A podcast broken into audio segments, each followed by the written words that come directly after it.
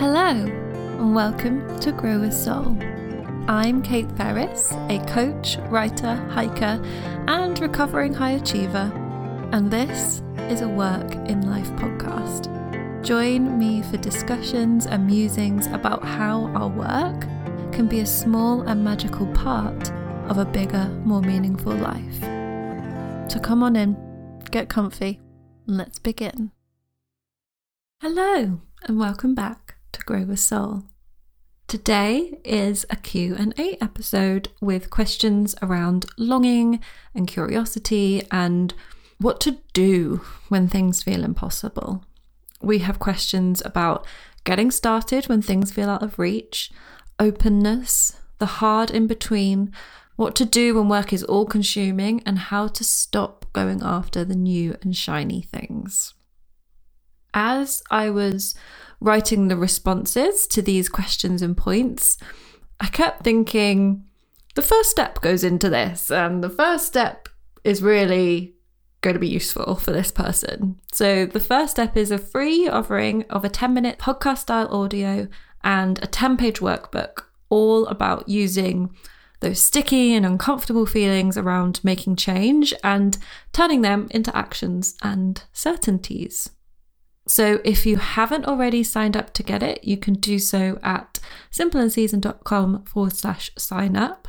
Or if you have downloaded it, but you haven't opened it yet, take this as your sign. So, let's get started with our first question. And this was Can you talk about longing for a thing that feels out of reach and how to make it feel possible? So, possibility is in your perception. I, I don't want to belittle the hopelessness and the frustration that you're feeling, but also it is possible. It just might not be possible in the really easy and immediate way you would like it to be. If we remove impatience and expectation from the equation, then possibilities really open up. So, for example, this is like me with my book.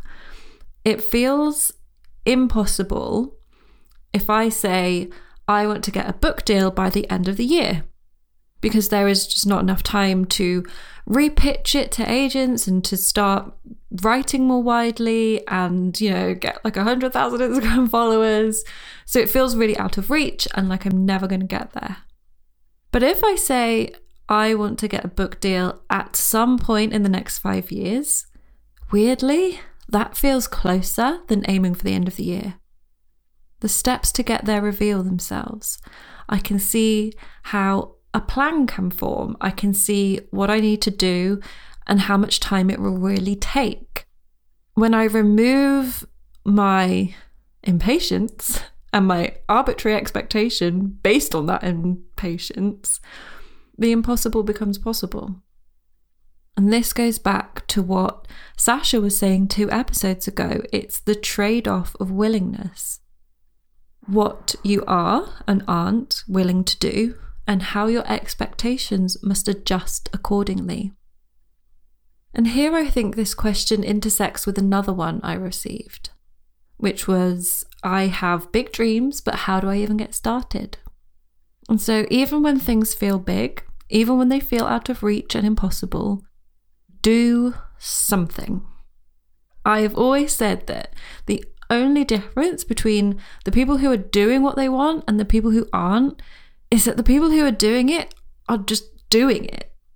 Don't give yourself time to overthink what to do or make the perfect plan or have the perfect first step. Just do the first thing that comes into your head. This is the equivalent of kind of scribbling out the first page of the journal or like block colouring in the canvas. Make any kind of messy start so that you don't have to worry about starting anymore. What can you do in 10 minutes, 20 minutes after you finish this episode? And then do that. When our dreams are so big and so meaningful, we have to disconnect from them a little bit. We have to be here doing the actions and not second guessing or letting the enormity of what we want scare us off. You know, very rarely do I think about my book launch party or my cottage in a field of flowers or the months I'll spend in the south of France. And sometimes I do think about those things to keep myself connected to why I'm working and not just like lying down instead of doing that work.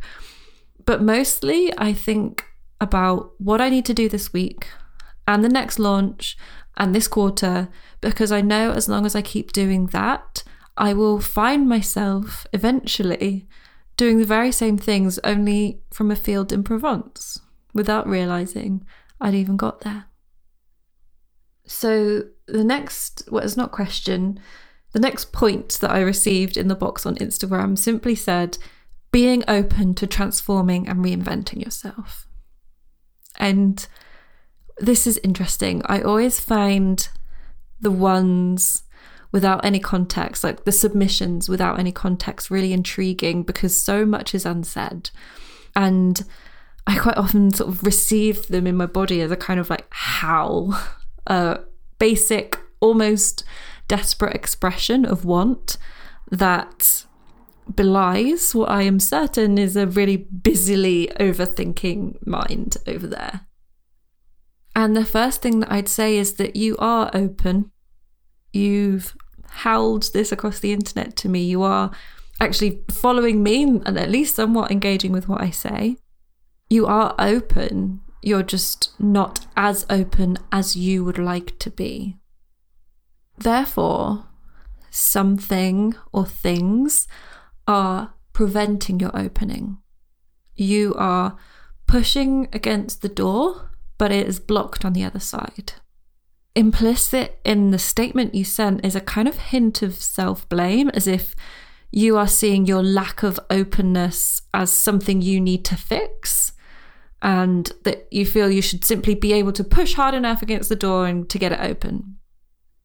But how about you stop pushing and peer through the keyhole to what's on the other side?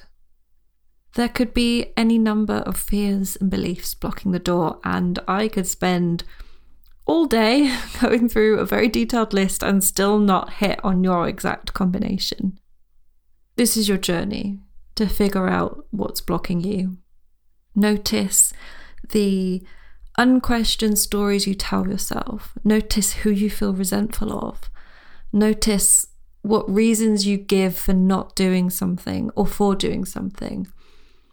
Notice discomfort and notice ease in your body and the conditions that they appear in. The more you start to understand it, the more the door gives a little way and the more you can see what's on the other side. And the more you see what's on the other side, the more you start to change and strengthen, and the more the door will open. This isn't one of those kind of like mid 2000s makeover shows. This isn't a few days with Gok Wan and then you're reinvented and a transformed person. Think about how long it takes to invent something. It doesn't happen in one sitting, it happens across prototypes and happy accidents and big mistakes and periods of nothingness. You are open enough. Everything else is conditioning and stories and untruths. Be brave. Look through the keyhole. Next, we have from somebody who said, Can you talk about how hard the in between is? And he said they were setting up a new foundation and it was slow and there was no money. And so the in between is hard. It might actually be the hardest bit. Starting is scary and there's so much unknown, but there's also the excitement of possibility and the pleasure of doing something new. And finishing can be rife with perfectionism and anxiety but you also kind of get the brain chemistry hits from completion and the satisfaction of your finished thing. But the middle is nothing but drudgery. It's not novel anymore. The excitement has worn off, and now it's just like normal and it's effortful and things go wrong and it's endless. I think this is why so many of us go after like new projects to get the dopamine hit and distract us from the discomfort of this middle bit. When I made my course Do Your Thing, I made it in three parts, which was start, continue, and finish your thing, because definitely carrying on and continuing is really hard. This is the part where your belief is most tested and the part where you need it the most. This is the part where you need more money than you have and you're not sure if and when more is going to come in. This is the part where your attention starts to stray. This is the part when support starts to wane. This is the part where you need to keep going.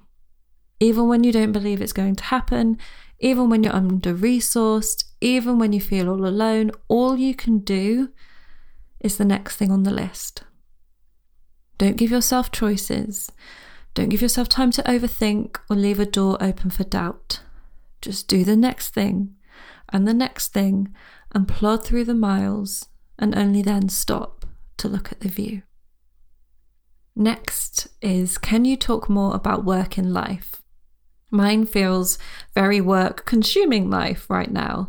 This is making it very hard to get to where I want to be without feeling burnout. And I don't know whether this sounds a bit wanky, but I think that I see work in life as a guiding principle rather than a standard to achieve.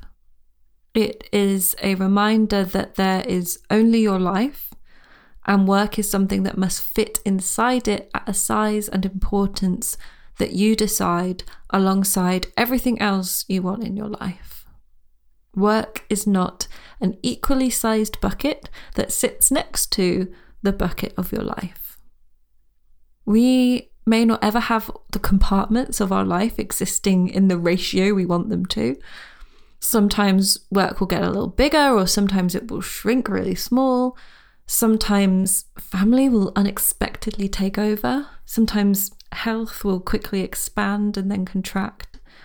For me, the point of work in life is to keep remembering that there is this one life, no matter how much the world wants to give work equal prominence, and to make my decisions about, you know, whether to go for a walk, whether to visit friends from that place, which I'm sure you're listening to thinking, well, that's great for you, but I am in a hole over here.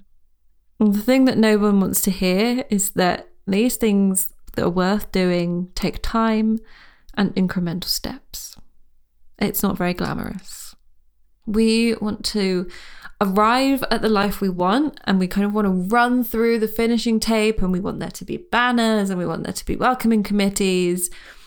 But the reality is that you just start living it a little bit at a time until one day maybe you notice, maybe you look around and you think, oh, this is it, I'm here. Or maybe you just don't notice at all. You are in a tunnel, and sometimes you see the blinking of light at the end, and sometimes it is just dark. We don't have the technology yet to teleport you to the end of the tunnel. I'm afraid you have to get there yourself and keep walking forwards even when you can't see the light, and even when it feels safer to maybe stay in the tunnel and take on extra work because you'll never get to the end anyway. What makes this easier is a map and a timeline.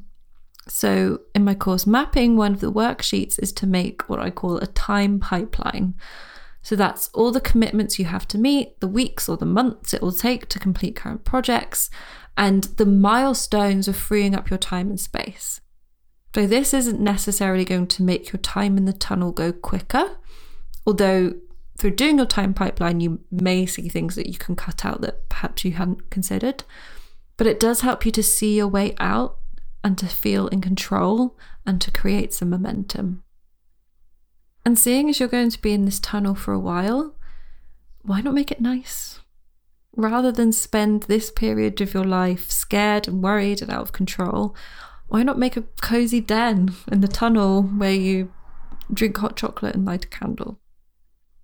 You are likely experiencing a lot of stress right now, so it's it's important to soothe your body and to look after yourself as much as possible. Start practicing for the life you want to live by doing little things that feel like it. And that can be as small as reading two pages of a book a week. Maybe it's walking to the end of your road every day. Maybe it's jotting down notes for a future project. I suppose what I'm saying is don't pin all your hopes on the light at the end of the tunnel. Be your own light. Okay, and this is our final question today. And it is how do you keep yourself within boundaries you've set and resist the new and shiny things? And this is an important and pertinent one I think we can very easily find the reasons and excuses to abandon our plans and fly after the new shiny things. We can tell ourselves that, you know, this is the point of working for ourselves. This is the very definition of freedom. It is it's innate in us as creatives and we must follow what's flowing. And we can build a really good case that way, but we can also build a really long, impossible to do list. And when we are constantly picking up new projects, we're not completing anything, which erodes our confidence in our own competence. A metaphor I've often used with clients in the past is that you're running up and down the side of the road, not knowing why you're still not on the other side. I am someone who is susceptible to the new and shiny, or at least to the wanting to do it all. And most recently, this has taken form in Substack, which is, if you don't know, a paid kind of email platform for writers. And for a few months, I've been kind of umming and ahhing about Substack and about how that might fit within my business model and do I want to commit to a subscription and on and on. And so I turned my focus to building out and launching the cabin and short course offerings. And then obviously the Substack idea clicked, where I thought, well, I can use Substack as a place to put my kind of more literary content, the less self helpy stuff. And the point of that and would be to prove to kind of agents and publishers that there is demand and audience for that kind of work. And so that was how Substack was going to make sense within my business and my content model. So then, of course, I turned my attention to reading all of the setup guides on Substack's website and like signing up to other people's lists and just basically devoting all my energy to it. This was around the time I was working on the third part of the Evolution of My Work series. And during that episode, I talk about where my work is going. And so I began to feel very stressed about getting everything ready for that episode. So I wanted to like get my website restructured, I wanted to get the cabin sales page live, and I also wanted a fully functioning Substack. it was like I had this like wobbling tower of plates all stacked on top of each other, plates that I really wanted, and it was taking everything I had just to kind of keep them stacked, and I wasn't doing anything with it, any of them. I am lucky to have a person in my life that I can talk this all through with. And so as I was writing out text to her about everything that I like had to do before Friday, I managed to catch myself and think, do I? Do I have to do all this right now? So rather than keep the plates in the stack, I took each one and I laid them out one after the other on a long table. I couldn't look at them all at once on this table, but I knew that I would get to each one in time. I prioritized. And the prioritization actually was easy because financially, a $5 a month Substack was not going to bring in the income I needed at this moment in time, like a program launch would. the main driver for prioritizing isn't always going to be money, but that was the reality of the situation I was in. So I put Substack off till the autumn when hopefully my finances would be a little more stable and I'd have the space to devote to a more creative project with a longer term goal. I think the key to resisting the new and shiny is to not resist it. To not make it a tantalizing, forbidden thing that is all you can think about. I haven't banished Substack from my mind.